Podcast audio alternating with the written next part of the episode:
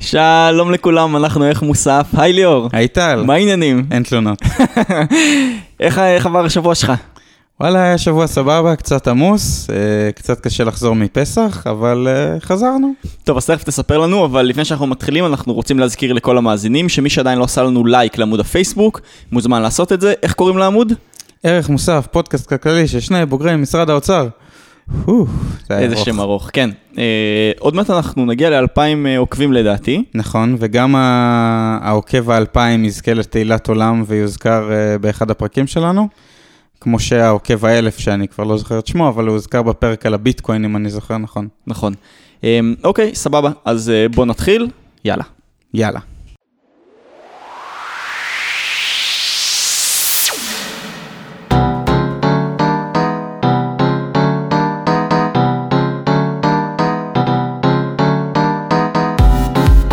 שלום וברוכים הבאים לערך מוסף, פודקאסט כלכלי של שני בוגרי משרד האוצר, ליאור תבורי וטל וולפסון.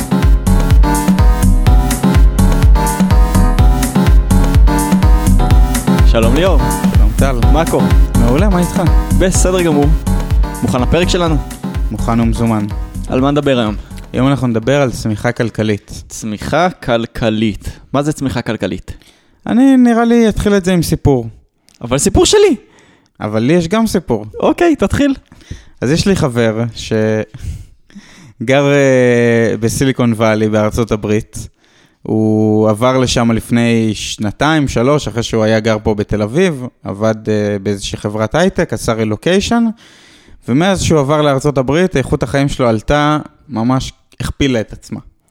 כמה, כמה באחוזים הוא הרוויח יותר כשהוא עבר לארה"ב? הייתי, הייתי אומר בערך כפול, כאילו אני, אתה יודע, לא נכנס לתלוש משכורת של בן אדם וזה, אבל לפי הסיפורים שלו על הבית שהוא גר בו והדברים שהוא יכול להרשות לעצמו, בערך הכפיל את אה, רמת החיים שלו. אני רוצה לספר לך גם סיפור. כן. יש מישהו שלמד איתי באוניברסיטה, והוא עבר לא לארצות הברית אלא לגרמניה. אוקיי. עשה את אותו תפקיד, עם אותו ניסיון, עם אותה השכלה, הוא מרוויח בגרמניה פי אחד וחצי משכורת. איך אתה מסביר את זה? א', הסיפור שלי יותר טוב, כי אצלי זה כפול, אצלך זה רק אחד וחצי. אוקיי, ניתן לך. אבל ב', אה, אני חושב ש, שזה בעצם, אנחנו נרצה לדבר היום, והסיפור ש, שאני וטל סיפרנו הרי גם מדגים את זה, את העובדה שבארצות שונות אתה יכול, אה, יש תנאים כלכליים שונים, ואתה יכול להרוויח משכורות שונות, למרות שהניסיון שלך והידע שלך והיכולות שלך הם אותם, אותו הדבר. יש איזה שוני בסביבה הכלכלית בין מדינות שמאפשר לאותם עובדים להרוויח ברמות אחרות. והרבה פעמים את השוני הזה בסביבה הכלכלית אנחנו קוראים לו תוצר לנפש. זה בעצם מה שמבטא את רמת הרווחה הכללית. אוקיי, ומה התוצר לנפש בישראל ביחס למדינות אה, ה-OECD נניח? התוצר לנפש אה, מתואם לפי רמות מחירים, PPP זה נקרא, זה אה, 36 אלף דולר בשנה. בישראל. בישראל לבן אדם, כשבארצות הברית זה סביב 60 אלף דולר, זאת אומרת כמעט פי שתיים, ובמערב אירופה, מדינות כמו אנגליה, גרמניה, זה סביב 45 אלף דולר. זאת אומרת הם 20 אחוז מעלינו.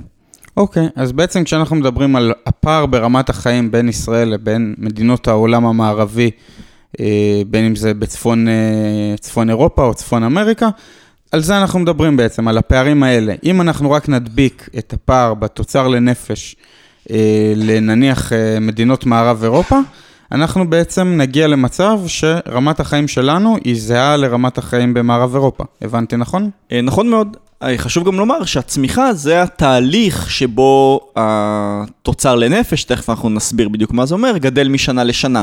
ולכן אותנו ככלכלנים לא מעניין רק מצב הפתיחה, אלא מעניין אותנו ההתקדמות לאורך השנים. ולכן רצינו הפעם לדבר על צמיחה. לנסות לחשוב איזה תהליכים יכולים לגרום לנו לאורך זמן להעלות פה את רמת החיים כמו שתהיה במערב אירופה וצפון אמריקה. אוקיי, אז בעצם אנחנו רוצים לדבר על ארבעה דברים בפרק הזה, אני אזכיר אותם בקצרה.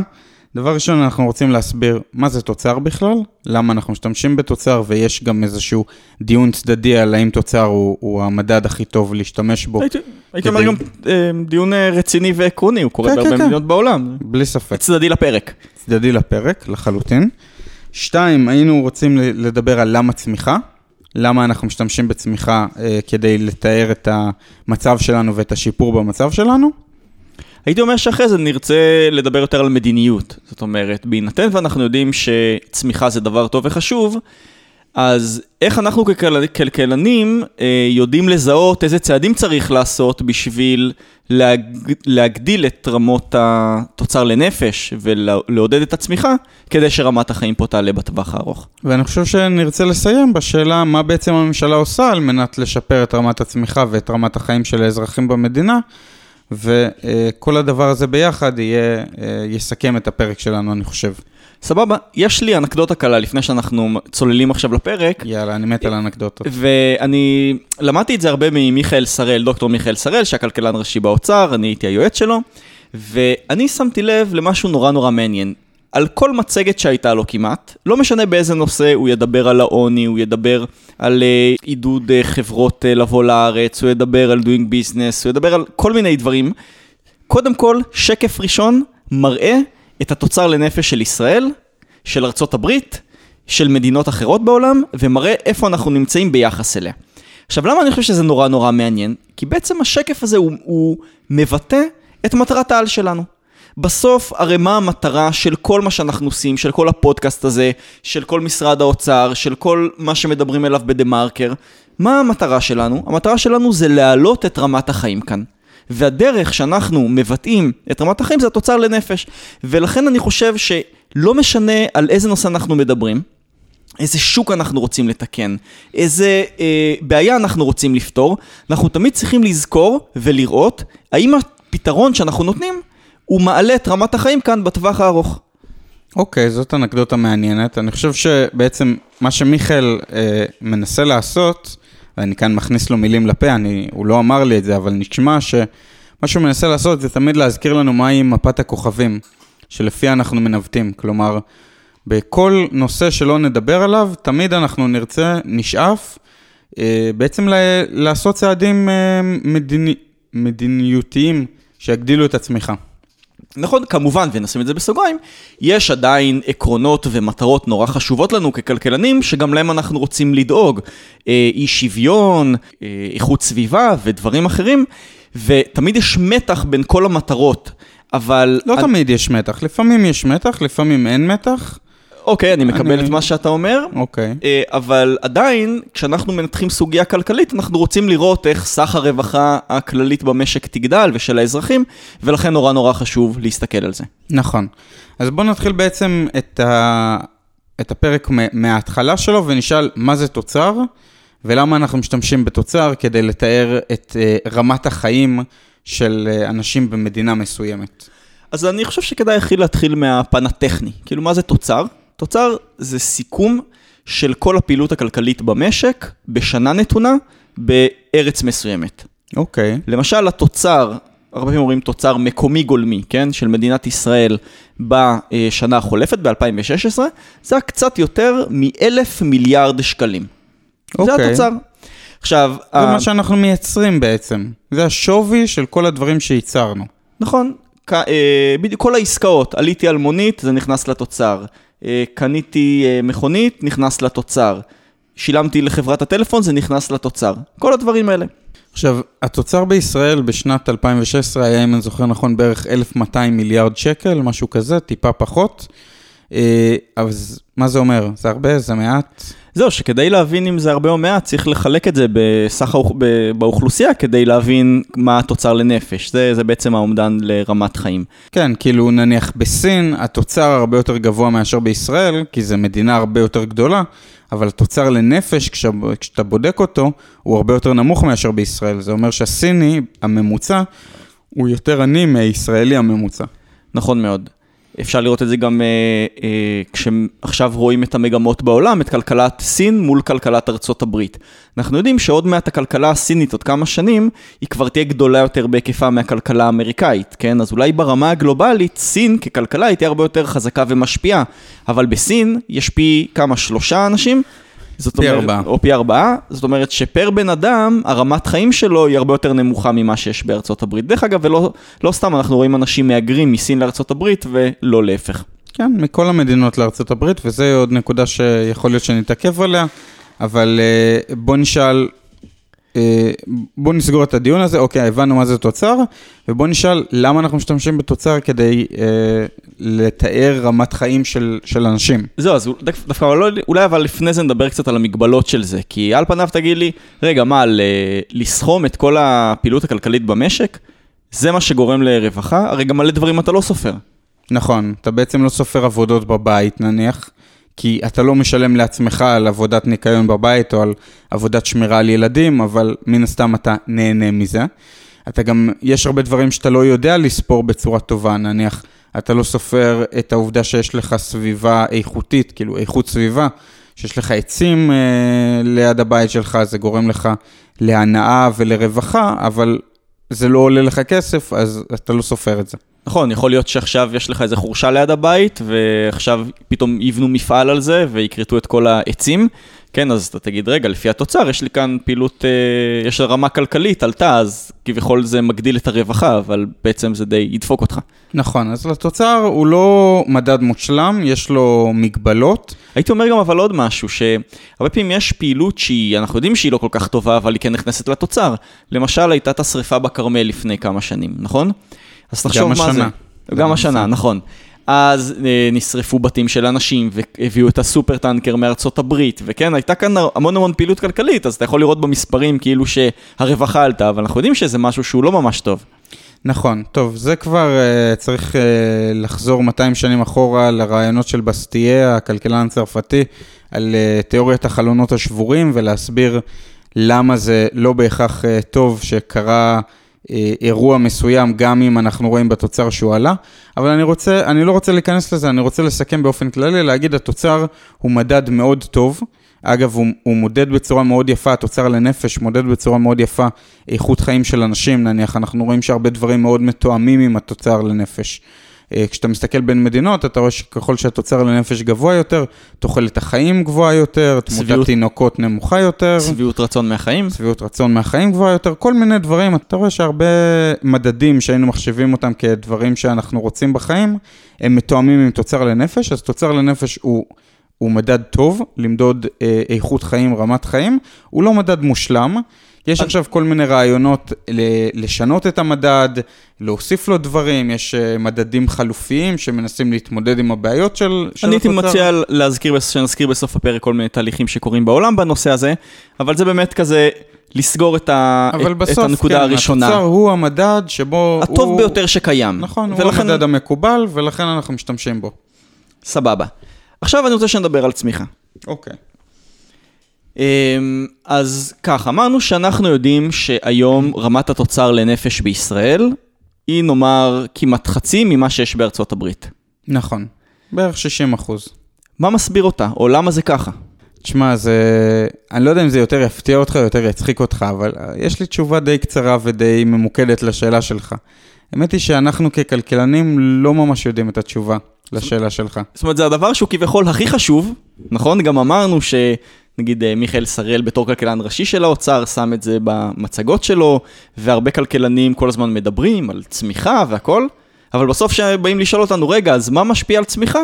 אנחנו קצת נבוכים. אנחנו קצת זזים בחוסר נוחות בכיסא, יש כל מיני מחקרים שאומרים שא' משפיע על צמיחה וב' משפיע על צמיחה וג' משפיע על צמיחה, אבל אז באים מחקרים שסותרים אותם. האמת שזה נורא קשה לעשות מחקרים בתחום הזה, כי רוב הדברים שאנחנו מתארים לעצמנו שקשורים לצמיחה, משפיעים הרבה שנים אחרי ההשקעה הראשונה שלנו. בואו ניקח חינוך, אנחנו יודעים שחינוך משפיע בטווח הארוך על צמיחה, אבל איך בדיוק הוא משפיע על צמיחה וכמה הוא משפיע על צמיחה, אז אנחנו משקיעים היום בחינוך של ילד בכיתה א', הוא יצא לשוק העבודה רק עוד 15-20 שנים, יעבוד במשך עוד 40-50 שנה, קצת קשה למדוד כשיש כל כך הרבה רעש מכל הפעילות הכלכלית מסביב, כמה העוד שקל ששמנו על אותו ילד בכיתה א', השפיע על הצמיחה ארוכת הטווח של ישראל. אתה, אתה ממש צודק, וזה גם מזכיר לי את הפרק שעשינו על סיכום שנת 2016, שדיברנו נכון. שהרבה פעמים זה קצת אבסורד, ששר האוצר מברך על רמת הצמיחה שהייתה בשנה,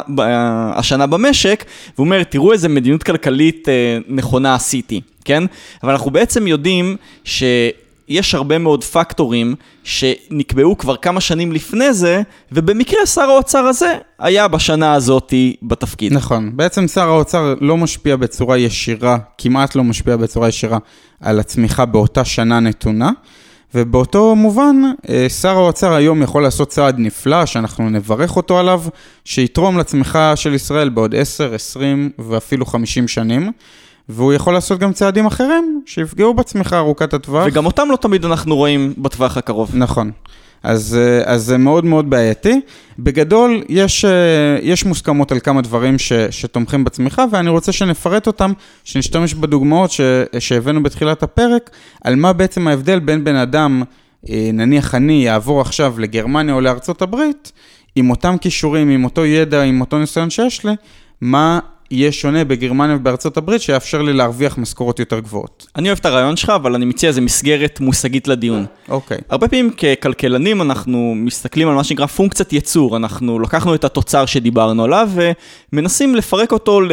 בוא נאמר שלושה גורמים מרכזיים שמסבירים אותו, כן? מה יוצר את כל העושר במדינה מסוימת בשנה אחת?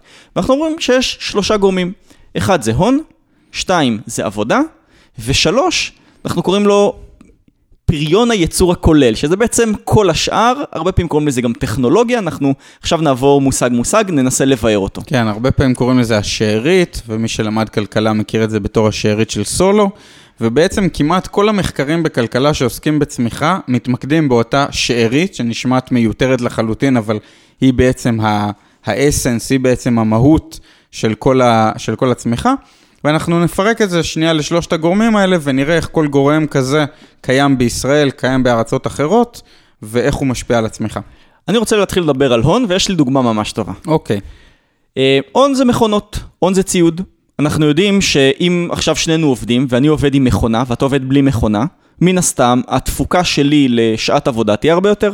נכון, וצריך להזכיר שהשכר של בן אדם הוא שווה בערך לתפוקה שלו, כן? אנחנו לא ניכנס לכל הדיון הזה, שהוא דיון בפני עצמו, אבל בגדול, מה שבן אדם מרוויח, זה מה שהוא מייצר בשביל המעסיק שלו. אוקיי. Uh, גם אפשר לומר את זה בגסות, נכון? בן אדם שעובד בתחום של הייטק, אז הוא מייצר הרבה יותר, ואז המשכורת שלו תהיה גם גבוהה יותר, אבל בן אדם שעובד בעבודה שהיא פשוטה יחסית, אז זה, השכר שלו ייגזר מזה, נכון.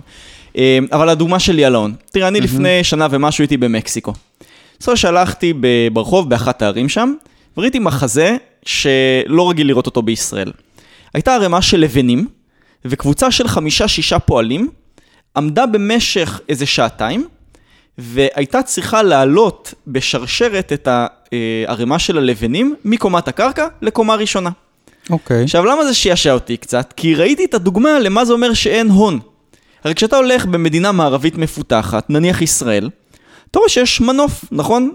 באה משאית, לוקחים את ערימת הלבנים, המנוף מרים את זה בבת אחת מקומת הקרקע לקומה ראשונה, וסיימנו את כל העניין.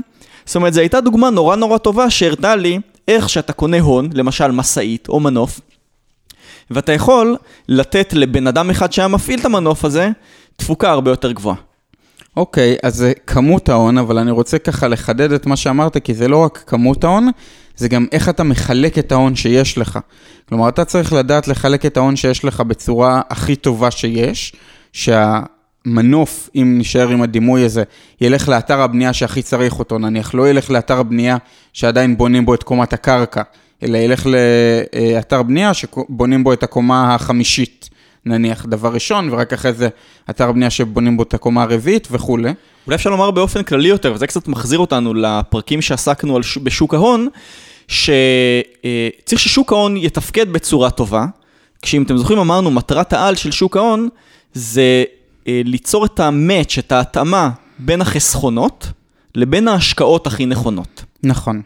כלומר, לפזר את החיסכון שכבר יש לציבור למקומות שהכי צריכים אותו. והחיסכון של הציבור הופך להיות הון, כן? הוא הופך להיות מכונות והופך להיות מנופים ו- ומשאיות ודברים כאלה, ואז צריך לפ- לפזר אותו למקום שבו הכי אה, טוב שההון הזה יהיה.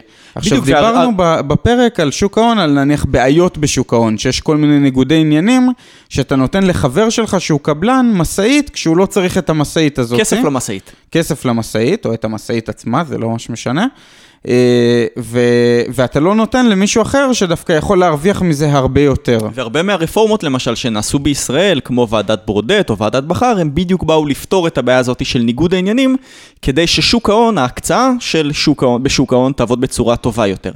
אז סיכמנו את ההון, ראינו שאנחנו צריכים שיהיה יותר הון, ואנחנו רוצים שההקצאה שלו תהיה בצורה טובה יותר, ועכשיו אנחנו עוברים לפקטור השני שמשפיע על התוצר ובעצם על הצמיחה, שזה עבודה.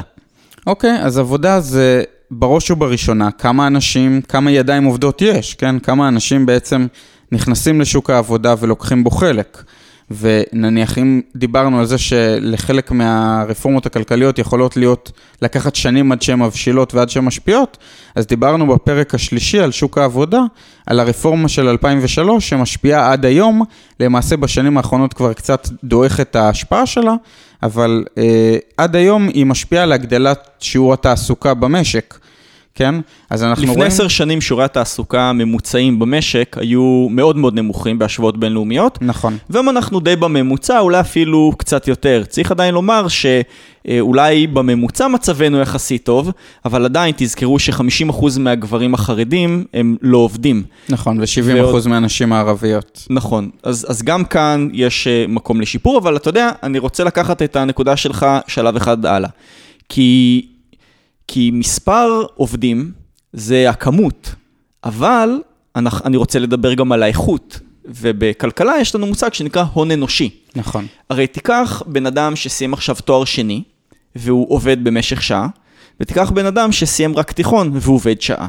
ברור לנו שבן אדם שהוא יותר משכיל, ומן הסתם יש לו גם יותר ניסיון, הוא יוכל אה, ליצור יותר. ואחד הדברים שמבחינים בין אה, ארצות, זה הרמה הממוצעת של הכישורים שיש לעובדים.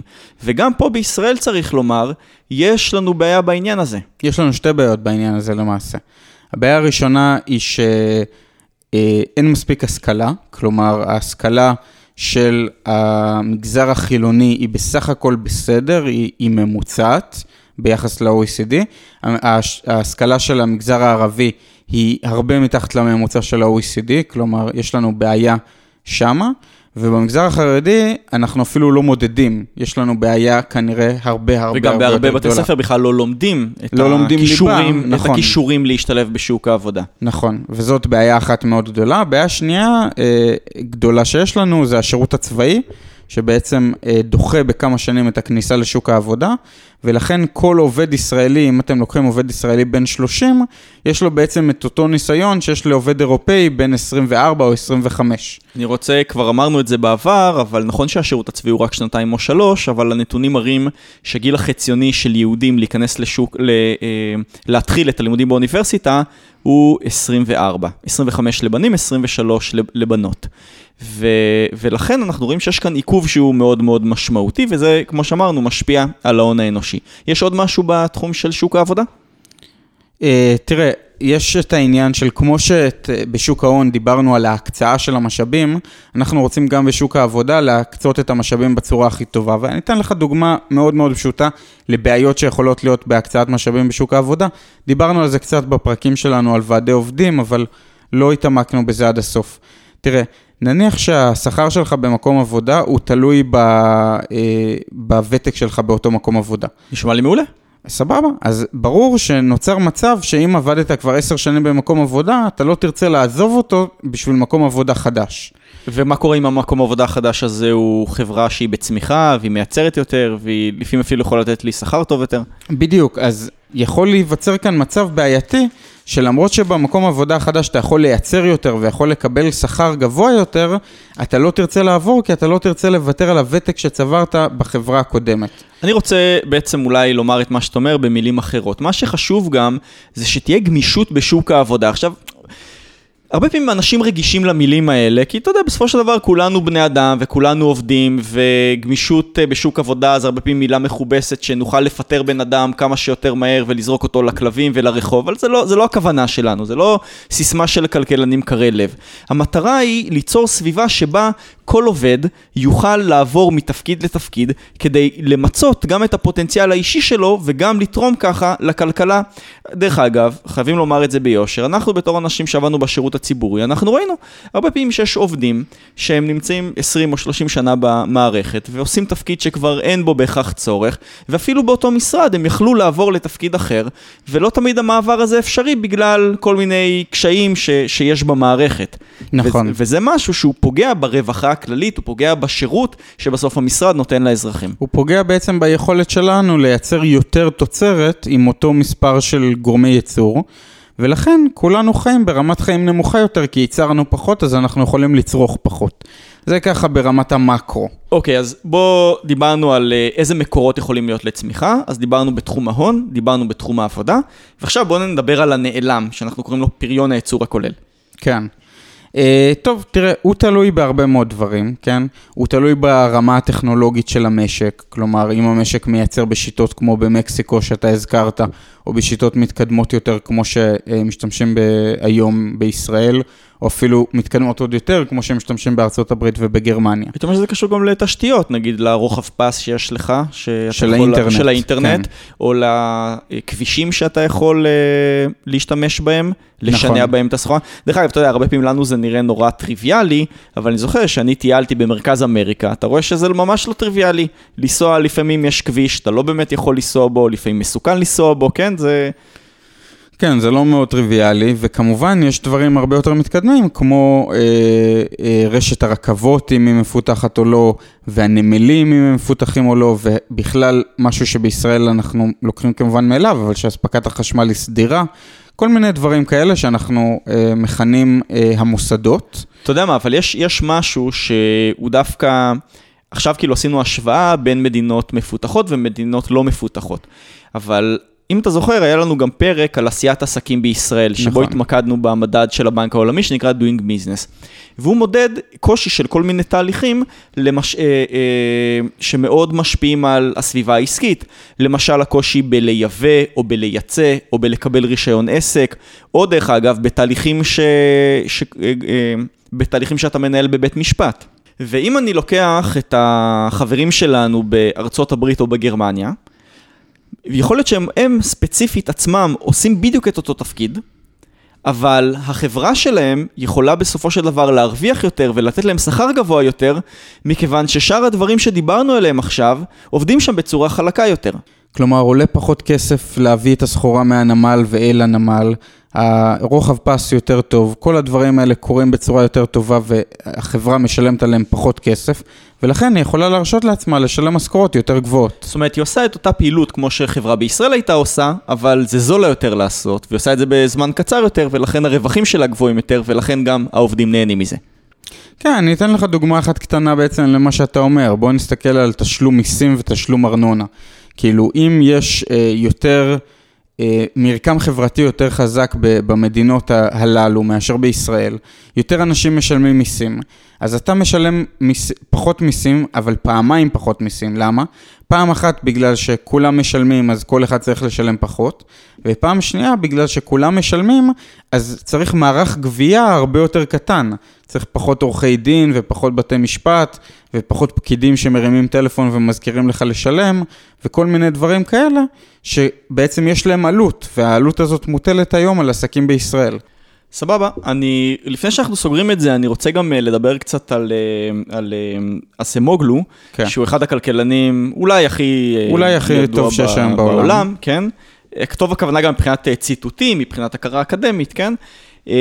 אבל לפני זה שמתי לב תוך כדי שאנחנו מדברים, שאולי גם הפרק הזה הוא סוג של סיכום להרבה פרקים שעשינו עד היום. תראה, נכון. מבלי להתכוון לזה בכלל. כי היה לנו פרק שדיבר על חוק עידוד השקעות הון, שבעצם המטרה שלו היא להגביר את כמות ההון במשק. ועשינו סדרה על שוק ההון, שדיברה על ההקצאה של ההון. עשינו, היה לנו פרק על שוק העבודה, פרק מספר 3, שדיבר על מספר העובדים ו, אה, ואיכות העובדים. אה, יש, הייתה לנו סדרה על ועדי עובדים, שדיברה על מה שאנחנו קוראים לו הקצאת גורמי ייצור בשוק mm-hmm. העבודה, נכון? אה, והיה לנו גם פרק על עשיית עסקים, אז כאילו, אם אפשר לעשות גם איזה אה, מתודת, אה, הפסקת ביניים, אז אפשר לומר שאולי בלי לחשוב על זה יותר מדי, זה מה שכל הזמן יש לנו בראש, לבחור את הנושאים שאנחנו חושבים שבטווח הארוך משפרים כאן את רמת החיים. כן, משפרים את הצמיחה, וזה מחזיר אותנו בעצם לדוגמה של מיכאל, שאמרנו, ו- וגם לפרק שלנו של סיכום שנת 2016, שאמר מה בעצם המפת כוכבים שלנו, איך אנחנו מסתכלים על הכלכלה ומנסים לשפר אותה, ובגדול, בגדול, בגדול, מה שאנחנו רוצים זה פשוט לשפר את הצמיחה הכלכלית, וכל פעולה שאנחנו עושים כמעט מכוונת לשם. טוב, אז אני עכשיו רוצה לדבר על הסימוגלו. אה, יש לו, האמת שיש לו כמה ספרים, אבל אה, יש לו ספר שנקרא Introduction to Modern Economic Growth, ו... ובספר הזה, בוא נאמר, יש לו טענה מרכזית אחת. שהוא מנסה בעצם לה, להבין למה יש מדינות שצומחות ויש מדינות שהן לא צומחות. והטענה שלו זה שמעמד של קניין פרטי, היכולת לאמץ טכנולוגיות חדשות וההשתלבות בכלכלה הבינלאומית, זאת אומרת זה הסחר הבינלאומי, הם שגם בעצם... שגם עליו עשינו פרק. שגם עליו היה פרק עם אה, עומר גנדלר וגם עם אה, אסף צימברינג. אני דיברתי על אסף, כן. כן. אה, פרק 12 ופרק 24. נכון, משהו כזה. כן. אז הדברים האלה הם בעצם מה שמאפשר למדינות לצמוח בטווח הארוך, ובאמצעות זה להעניק לאזרחים רמת חיים גבוהה. ועכשיו, ו... תגיד, אוקיי, בסדר, אז למה יש מדינות שיש להן שמירה על הקניין הפרטי, והן יכולות לאמץ טכנולוגיות, ו- ויש להן uh, סחר בינלאומי מפותח? זאת אומרת, תראו, יש שני סוגים של מדינות, בגדול, או שני סוגים של מבנים פוליטיים. אחד, הוא קורא לזה מערכת פוליטית אוטוריטרית. זה בעצם מערכות שהן לא תומכות בצמיחה, זה מערכות שלטוניות שהן מגנות על האליטות הקיימות, זה מערכות שהן מעצבות הכלכלה ככה שהיא תטיב עם המיעוט שנמצא בשלטון. הסוג השני של המשטרים זה משטרים משותפים, זה משטרים שמציבים גבולות על המנהיגים ועל הפוליטיקאים, כדי למנוע איזו העדפה לא שוויונית לטובת מי שבשלטון. כן, יש פה איזשהו קשר בעצם בין הדמוקרטיה לבין מה שדיברנו עליו חוזק המוסדות. אולי המוסד הכי הכי חזק והכי הכי חשוב בכלכלה המודרנית הוא הדמוקרטיה. אה, נכון. ו, ובשורה התחתונה אפשר לראות שהסוג השני של המשטרים זה משטרים שפתוחים הרבה יותר לכניסה של עסקים חדשים, של טכנולוגיות, שהם שומרים טוב יותר על הזכויות פרט, כן, לעומת נגיד משטרים מריצים וכאלה, ו, ויש בהם כל הזמן תהליך שהוא קורא לו הרס יצירתי, Creative Destruction. עכשיו שימו לב, אנחנו גם מכירים את זה מהעולם שלנו, כל הזמן אנחנו מעודדים יזמים להמציא המצאות חדשות שמחליפות עסקים קיימים, ו- ובעצם יש עסקים שנסגרים, ועסקים חדשים שנפתחים במקומם. נכון, אני אתן לכם איזה דוגמה אחת קטנה שככה קרובה לליבי. יש, אה, פעם היינו, כדי להזמין מונית, היינו צריכים להתקשר לתחנת מוניות, היו מבטיחים לנו שתוך חמש דקות המונית למטה, היינו יורדים למטה, ואחרי עשרים דקות המונית הייתה מגיעה, ואז באו אה, הפלטפורמות האינטרנטיות, אם זה Gett, אם זה Uber, אם זה Lyft, בארץ זה, זה בגדול Gett. ואפשרו לנו להזמין אה, מונית בלחיצת כפתור. עכשיו, מה שקרה זה שתחנות המוניות אה, די נסגרו, רובם המוחלט אה, נסגר, אבל האם הדבר הזה פגע ברווחה הכללית של המשק? ממש לא. מי שאיבד את העבודה שלו בתחנת מוניות מצא עבודה במקום אחר, ורמת החיים של כולנו בעצם עלתה, כי גט מאפשרת לנו אה, לייצר יותר עם פחות עבודה. וזה ההרס היצירתי שבעצם כלכלנים מדברים עליו. שמקום אחד, אה, ההצלחה שלו נעשית על ידי הרס של המבנה הקיים לפניו. אני, אני אולי הייתי אומר שכל הדיון שלנו עכשיו צריך להוביל אותנו למסקנה מסוימת. והמסקנה היא שכשאנחנו מנסים לחשוב מה צריך לעשות במדינת ישראל, או איך לשפוט איזו תוכנית כלכלית מסוימת, היא איך היא משפיעה על הצמיחה. עכשיו, אתה יודע מה הכי קל לי? לקחת את התוכנית הכלכלית של שר האוצר, משה כחלון, שהוא השיק אותה השבוע. נכון. הוא קרא לזה אה, נטו משפחה או משפחה נטו, ולמשל אחת מההצעות שם הייתה לבטל את מס הקנייה על טלפון סלולרי. עכשיו תגיד לי ליאור, על פניו זה נשמע טוב, נכון? הנה, אני בדיוק רוצה לקנות טלפון סלולרי, זה פחות אה, 700 שקל, זה ייתן לי עוד כמה עשרות שקלים בחודש בשנה, אוקיי? הרמת רווחה, רווחה שלי כביכול עלתה. כביכול, אבל בעצם מה שקרה זה שאתה מסתכל על צד אחד, בעצם משכו את השמיכה מצד אחד לצד שני, ואתה מסתכל רק על הצד שלך. בעצם הצד השני שאתה לא רואה, זה שלמדינה גם יהיה פחות uh, הכנסה. אגב, אני לא אומר שאני מתנגד לצד הזה, כן? אני רק מנסה להציג את התמונה המלאה. למדינה גם יהיה פחות הכנסה, ולכן יהיה לה פחות יכולת לשלם על אה, מוצרים ועל שירותים שהיא מספקת לך, ולכן בסך הכל לא בטוח שהצעד הזה טוב, צריך להסתכל על שני הצדדים שלו ולשקול אותם אחד כנגד השני, ורק אז להחליט האם הצעד הזה הוא טוב או לא טוב. דרך אגב, לדעתי המס קנייה, ביטול מס קנייה על טלפונים הוא לא טוב במובן הזה שהוא לא תורם לצמיחה ארוכת הטווח. מנגד, באותה תוכנית העלו את, אה, התשלומים של מס הכנסה שלילי, שזה צעד שמיטיב עם השכבות החלשות, הוא מעודד אנשים להצטרף לשוק עבודה, ואם דיברנו בעצם מקודם על, כך, על זה שחשוב לחזק את שוק העבודה, אז על פניו זה נראה לי צעד שהוא די טוב. כן, אבל אם אני שנייה אסכם את התוכנית הכלכלית של שר האוצר, אני חייב להגיד שאני רואה כאן איזשהו פספוס, בגלל שבשנה בלי תקציב, שאתה יכול לעשות כל כך הרבה רפורמות טובות, לבוא ולעשות רפורמה שכל מה שהיא עושה זה בעצם אה, אה, לעשות נטו למשפחה כזה, לעזור להורים צעירים אה, עם ילדים ובעצם אולי אפילו לעודד ילודה, זה לדעתי תוכנית מפוספסת וחבל. אה, טוב, אבל הזכרתי את התוכנית הזאת לא כדי שעכשיו ניתן לה ציון, אלא כדי שנראה איך אנחנו נותנים לה ציון דווקא, איך אנחנו שופטים אותה לפי התרומה שלה לצמיחה. נכון. זה, זה העניין. נכון, ו, ו, וזה מביא אותנו בעצם לנקודה הבאה, ששאלנו מה הממשלה יכולה לעשות על מנת להגדיל את הצמיחה, אה, ובסוף, בסוף נשאל גם מה היא עושה דה פקטו. רגע, בעצם אבל יש לי, יש לי אה, אה, קושי מסוים שאני רוצה להעלות. אוקיי. תראה, עכשיו דיברנו על הרבה אה, תהליכים שקשורים להון וקשורים לשוק עבודה וקשורים להקלה של הסביבה העסקית, לשיפור של הסביבה העסקית. יבואו הרבה אנשים ויגידו, רגע, בעצם כל מה שאתה עושה, זה אתה מציע כאן צעדים שמקלים על החזקים ביותר, על בעלי ההון. אתה רוצה לאפשר להם לפטר אנשים יותר בקלות, אתה רוצה לאפשר להם אה, לצבור יותר כסף בשוק ההון, ואתה רוצה להוריד את הרגולציה מהם, ושהם יסכנו את הבריאות של הציבור ואת איכות הסביבה וכולי, כדי שהם יוכלו להתעשר. למה בעת, למה אתה חושב שהצמיחה הזאתי היא תטיב עם כולם, או במילים אחרות, האם הצמיחה מחלחלת? אז התשובה הקצרה שלי היא שכן, יש לנו אינדיקציות שה, שהצמיחה אכן מחלחלת. לא מזמן פרסם משרד האוצר אה, מחקר שמראה שהצמיחה דווקא בעשירונים התחתונים הייתה יותר גבוהה מאשר הצמיחה בעשירונים העליונים בעשור האחרון. אז יש אינדיקציות מסוימות שהצמיחה בהחלט מחלחלת.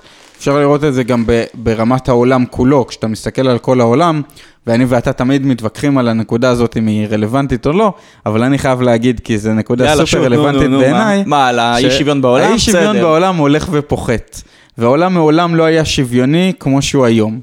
אז אתה רואה... ואז אני אגיד לך מנגד, כש, כשאני בתור אזרח ישראלי מצביע לממשלה, מעניין אותי עכשיו כשאני מצביע מה יהיה השוויון בישראל, ולא מה יהיה השוויון בין ישראל ובין לבנון.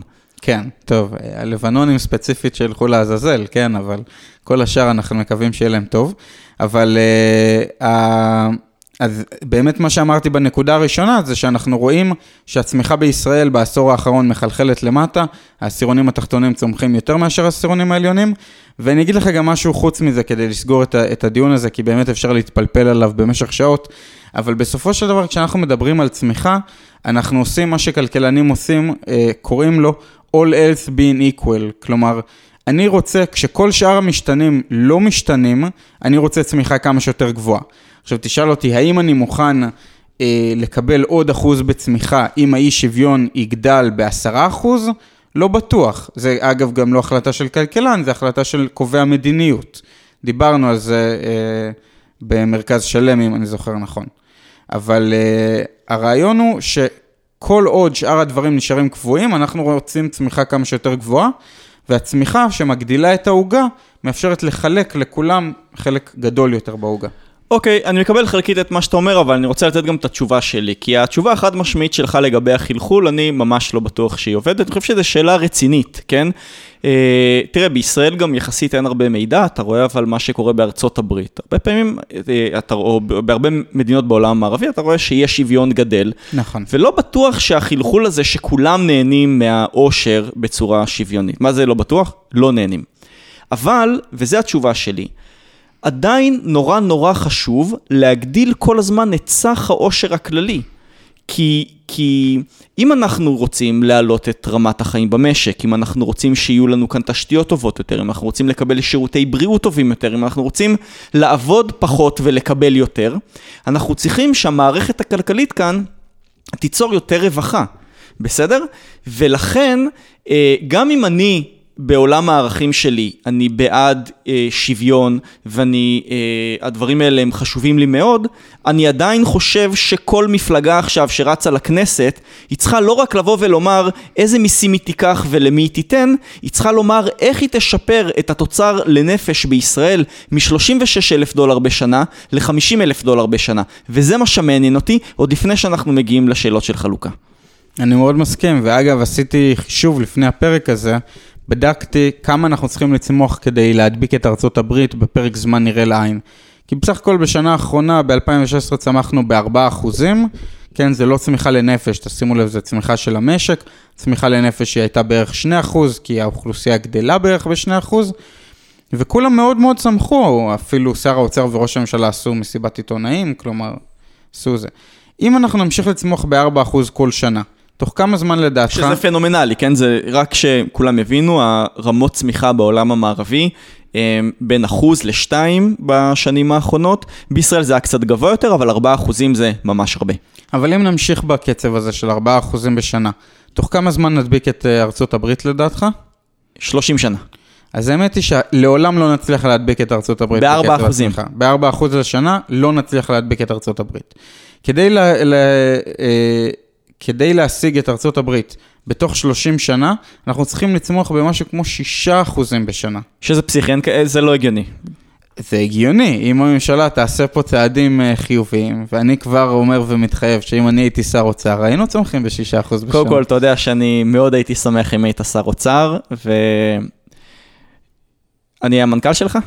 אתה תהיה המנכ"ל שלי. בוא נעשה ההפך, שאם אני גם אהיה שר אוצר, אז אתה תהיה המנכ"ל שלי. זה כבר סידורי עבודה, אני לא בטוח שזה חוקי וזה. צריך לבדוק עם היועץ המשפטי של המשרד. אוקיי, סבבה. אה, רגע, אז, אז אם, בוא... היית, אם היית שר אוצר, מה היית עושה? תראה, בגדול מה שהייתי מנסה זה א', להפריע לכלכלה כמה שפחות. אה, בעצם הממשלה הרבה פעמים מפריעה לכלכלה לעשות את כל העניין של הרס יצירתי, ואני רואה אותך פה כבר מחייך. כי אתה מכניס. את האג'נדה שלך בלי, בלי שום קשר לכלכלה, אז תדבר. בסדר, אתה שמאלן, אני ימיני. אתה יודע מה? לא ממנה אותך למנכ"ל, לא ממנה. בסדר, אני אסתדר. אוקיי. אתה רואה, זה ההבדל, אצלנו לא צריך סידורי עבודה כדי להמשיך לצמוח, זה... שמענו, בסדר, כן? בסדר. אז, אז לאפשר בעצם uh, הרס יצירתי, כן, אני רוצה לאפשר לכלכלה לצמוח, uh, אני רוצה לחזק את המוסדות, גם המוסדות uh, בתוך הממשלה וגם את השיח הציבורי uh, ואת הדמוקרטיה, שזה, כמו שאמרנו, המוסד הכי חשוב שיש. Uh, אני רוצה להעלות את ההון האנושי במשק, כן? אני רוצה שכולם ילמדו לימודי ליבה וכולם ילמדו לימודים ברמה גבוהה. היום מערכת החינוך בישראל פשוט לא מספיק טובה וזה חבל. אנחנו אה, דווקא במקום שאנחנו כל כך מתגאים בו, בהון האנושי שלנו, במדינת הסטארט-אפ, בפרסי הנובל שלנו, בכל הדברים האלה, אנחנו בסך הכל לא מצטיינים בתחום הזה. הידע שיש בראש הפירמידה לא יורד למטה. נכון. הייתי רוצה... אין, אין פה חלחול. אין פה חלחול של ידע. כן. להדגיש. Uh, הייתי רוצה להמשיך לעשות רפורמות בשוק ההון, כן? Uh, ובאופן כללי שהממשלה תעבוד בצורה יעילה יותר, פחות בירוקרטיה או בירוקרטיה חכמה יותר, uh, רגולציה חכמה יותר. בכלל, אה, צריך להבין שלמדינה יש כאן איזשהו trade-off כשהיא מנסה לעודד צמיחה. כי מצד אחד, היא רוצה להשקיע כמה שיותר בתשתיות, כמה שיותר בחינוך, אבל בשביל לעשות את זה היא צריכה לגבות הרבה מיסים. כשהיא גובה הרבה מיסים, יש גם מחשבות, זה עדיין לא סגור באג'נדה הכלכלית, אבל יש מחשבות שהיא פוגעת בצמיחה הכלכלית ארוכת הטווח. ולכן יש כאן איזשהו trade-off, שהיא מצד אחד רוצה לגבות כמה שפחות מיסים, מצד שני רוצה לתת כמה שיותר שירותים, והדרך אה, לגרום לשני הדברים האלה ככה אה, להתחבר אחד לשני, זה בעצם שהממשלה תעבוד בצורה כמה שיותר יעילה. נכון, יש עוד איזה נקודה שאתה יודע, היא הרבה פעמים רגישה ואנשים אה, לא מדברים עליה, אבל זה גם העניין של הדמוגרפיה. כי בסוף רמת החיים נקבעת לפי היחס, היא נקבעת על פי התוצר לנפש, שזה היחס בין התוצר, בין סך כל התוצרת לבין סך האוכלוסייה. ומכיוון שהאוכלוסייה בישראל גדלה בשיעורים הכי גדולים בעולם המערבי, ודרך אגב, גם בהשוואות בין, גם אה, אה, מבחינה דמוגרפית, הצמיחה שלנו האוכלוסייה גדלה הרבה יותר ממדינות גם לא מפותחות, נורא נורא קשה לנו להדביק את הפער. כי המונה אולי גדל, אבל המכנה גדל בהרבה מאוד. נכון. אה, ובעצם הבעיה הכי גדולה לדעתי זה לא רק הגידול באוכלוסייה הכללית, אלא מי גדל. כלומר, אנחנו רואים שמי שגדל זה דווקא מי שמייצר הכי פחות. ולכן... לא, אפשר להגיד, האוכלוסייה החרדית היא גדלה הכי הרבה. הממוצע של אה, פריון לאישה באוכלוסייה החרדית הוא שבעה ילדים לאישה, שזה הכי גבוה בעולם, תיכנסו לאתר האו"ם תראו. כשגם האוכלוסייה הערבית היא סביב אה, שלוש, אוכלוסייה דתית יהודית בישראל היא סביב ארבע, מסורתיים יהודים סביב שלוש, וחילונים יהודים הם סביב שתיים. זאת אומרת, הממוצע של היהודים לא החרדיים הוא שלוש, הממוצע שלושה ילדים לאישה, הממוצע של האוכלוסייה הערבית הוא גם סביב שלושה ילדים לאישה, האוכלוסייה, האוכלוסייה החרדית שבעה ילדים לאישה. כן, וזה... ואז זה אומר שה... והמדינה עוד מעודדת את זה. כלומר, צריך לומר את זה בקול רם, המדינה מעודדת את הדבר הזה. אה, גם, אגב, בתוכנית האחרונה של אה, שר האוצר, הוא בעצם, אמרנו, מעודד עוד ילודה על ידי סבסוד של ילדים, ויש לזה השלכות שהן בסופו של דבר לא טובות על התוצאות הכלכליות של ישראל. זאת אומרת, כשאנחנו, כשאנחנו מסתכלים על מגמות ארוכות הטווח של המשק, ואנחנו רוצים שתהיה כאן צמיחה כמה שיותר, אז עד עכשיו דיברנו רק על המונה, דיברנו על איזה צעדים אנחנו צריכים לעשות כדי לייצר יותר, אבל אנחנו מבינים גם שבמכנה זה יתחלק אצל הרבה יותר אנשים, ולכן יש כאן קשיים אובייקטיביים כדי להדביק את הפער שלנו עם המדינות הכי מתקדמות בעולם. אז דיברתי על מה אני הייתי עושה אם הייתי שר אוצר, מה הייתי רוצה לקדם. אה, בוא תגיד לי את, אה, את הנקודה הרביעית שלנו, מה בעצם הממשלה עושה ואיך היא מתייחסת ביום-יום לצמיחה כלכלית. האמת שאני ממש לא יודע מה לומר לך, ואם אתה שואל את דעתי האישית, אז ממש לא עושים את זה בצורה מספיקה. יש בקרב הדרג המקצועי הרבה אנשים שחושבים על זה, אבל בסוף תנסה לחשוב על סד הלחצים שיש לך כשאתה עובד במשרד האוצר או במשרד ראש הממשלה. גם מהתקשורת, גם הדרג הפוליטי, לא מדברים על הדברים האלה. הרבה פעמים רוצים לפתור בעיות נקודתיות. אני חושב שהיינו במצב הרבה יותר טוב אם התקשורת הייתה אומרת, בוא נראה אה, מה רמת הצמיחה של המשק ואיך משפרים אותה. או ששר האוצר היה מכנס את כל ראשי האגפים ואומר, המטרה שלנו בשנה הקרובה זה להעלות את רמת התוצר לנפש. אבל במקום זה, בוחרים אה, סיסמות שהן הרבה יותר קלות. אומרים, אנחנו רוצים אה, לשפר את ה... להחזיר את הכסף לאזרח. להחזיר את הכסף לאזרח. מה זה אומר? זה לא אומר כלום, סליחה. כן, כאילו כשלוקחים ממני 5,000 שקל כל חודש מס הכנסה, אז גם אם מחזירים לי 500 שקל, ולדעתי מחזירים לי הרבה פחות, אז זה לא באמת לא, מחזירים שאלות, את הכסף לאזרח. זה כבר שאלות של, של, של uh, חלוקת העושר ששמנו אותם רגע בצד, אני פשוט מדבר על, בוא, על, על זה ששר האוצר צריך לבוא בצורה uh, ברורה מאוד ולומר שהוא רוצה להעלות את רמת התוצר לנפש בשנה, ואז אנחנו כאנשי מקצוע נצטרך לתת תוצאות וכל העבודה שלנו תתכוונן לשם. כן, אני ישבתי עם שלושה שרי אוצר ואני לא זוכר אף פעם שר אוצר ש... שבא ודופק על השולחן ואומר, חבר'ה, אני רוצה צמיחה של חמישה אחוז בשנה, תביאו לי תוכניות שיביאו אותנו לשם. אני לא זוכר אמירות כאלה, אני בספק אם נאמרו אמירות כאלה בעשר שנים האחרונות לפחות במשרד האוצר, וחבל, ככה זה גם נראה. טוב, אז אם אפשר לסכם את מה שאנחנו רוצים להגיד היום, זה ש... המטרה המרכזית שלנו בדיון הכלכלי צריכה להיות איך אנחנו מייצרים בישראל יותר עושר. זה משהו שלא מדברים עליו, לא משמאל ולא מימין, וזה נקודת המפתח. אחרי זה נדבר איך מחלקים אותו. אני רוצה אבל להעלות גם אה, כמה ביקורות לקראת הסוף. אוקיי. Okay. קודם כל, תשמע, יבואו הרבה אנשים ויגידו, תגיד, למה אתה רוצה לקדש את הייצור ואת העבודה ולהסתכל על מספרים? יש גם אנשים, יש גם ערכים. אה, אה, בוא, בוא לא נקדש רק את המטרה הזאת של הגדלת התוצר. אוקיי. Okay. אני רוצה נגיד זמן פנוי. אז אני אענה לך על זה שיש הפרדה מאוד מאוד ברורה בכלכלה בין אה, שאלת הייצור לבין שאלת הצריכה. כלומר, אני, ברמה האישית, כשאתה בוחן את העדפות האישיות שלי, אני, אם אני אצליח להגדיל את התפוקה שלי פי שתיים, אני לא אעבוד אותו הדבר וירוויח פי שתיים, אני בעצם אעבוד חצי מהזמן וירוויח את אותו משכורת. כלומר, כשאתה מעלה את, ה, את התפוקה שלך, כשאתה מעלה את הפריון שלך, אתה יכול לבחור או לצרוך יותר, או לחיות ביותר רווחה עם יותר זמן פנוי, וכל אחד יעשה את זה לפי השיקולים שלו. נכון, ואנחנו באמת רואים שמדינות שהן הולכות בכיוון הזה, אז מצד אחד יש את כל מה שאנחנו קוראים לו תרבות הצריכה, ואנשים קונים הרבה דברים שהם לא צריכים, מצד שני במספרים, כשאתה רואה את שעות העבודה השבועיות של אנשים, במדינות המערב עובדים פחות מבישראל. נכון, ופחות מאשר בעולם המתפתח. נכון. כאילו, צריך לומר את זה. נקודה נוספת, אני רוצה לדבר על, על מה שהזכרנו בהתחלה, על זה שהתמ"ג הוא לא ממש מדויק. נגיד שהוא לא סופר אה, עבודות בית ו, ושריפה וכולי, אז זה באמת סטייה, מה, מה אפשר לעשות בעניין הזה? תראה, אז באמת מנסים לפתח בשנים האחרונות מדדים חלופיים. יש את uh, מדד האושר, יש את מדד ה-Better אושר. באלף. כן, כמובן. יש את מדד ה-Better Life Index, יש כל מיני ניסיונות וכל מיני מדדים שמנסים אה, לשפר את התוצר או ממש להחליף אותו. בינתיים עדיין אין לנו מדד שמצליח להתחרות באובייקטיביות של התוצר, אבל אה, אני מעריך שבשנים הקרובות אנחנו נראה התפתחות מאוד גדולה בתחום הזה.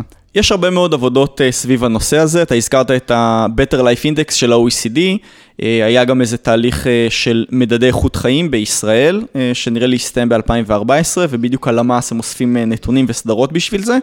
וגם uh, בצרפת, לדעתי זה היה ב-2008, סרקוזי מינה שני זוכי פרס נובל, את שטיגליץ ואולי עוד איזה מישהו, שיבנו אינדקס חדש שהוא בעצם uh, יחליף או יתווסף לתוצר. אם אתה שואל אותי, זה אתגר מאוד מאוד מאוד רציני. אני לא חושב שיהיה אפשר להחליף את התוצר לגמרי, אבל אני כן דרך אגב בעד שיהיו עוד מדדים.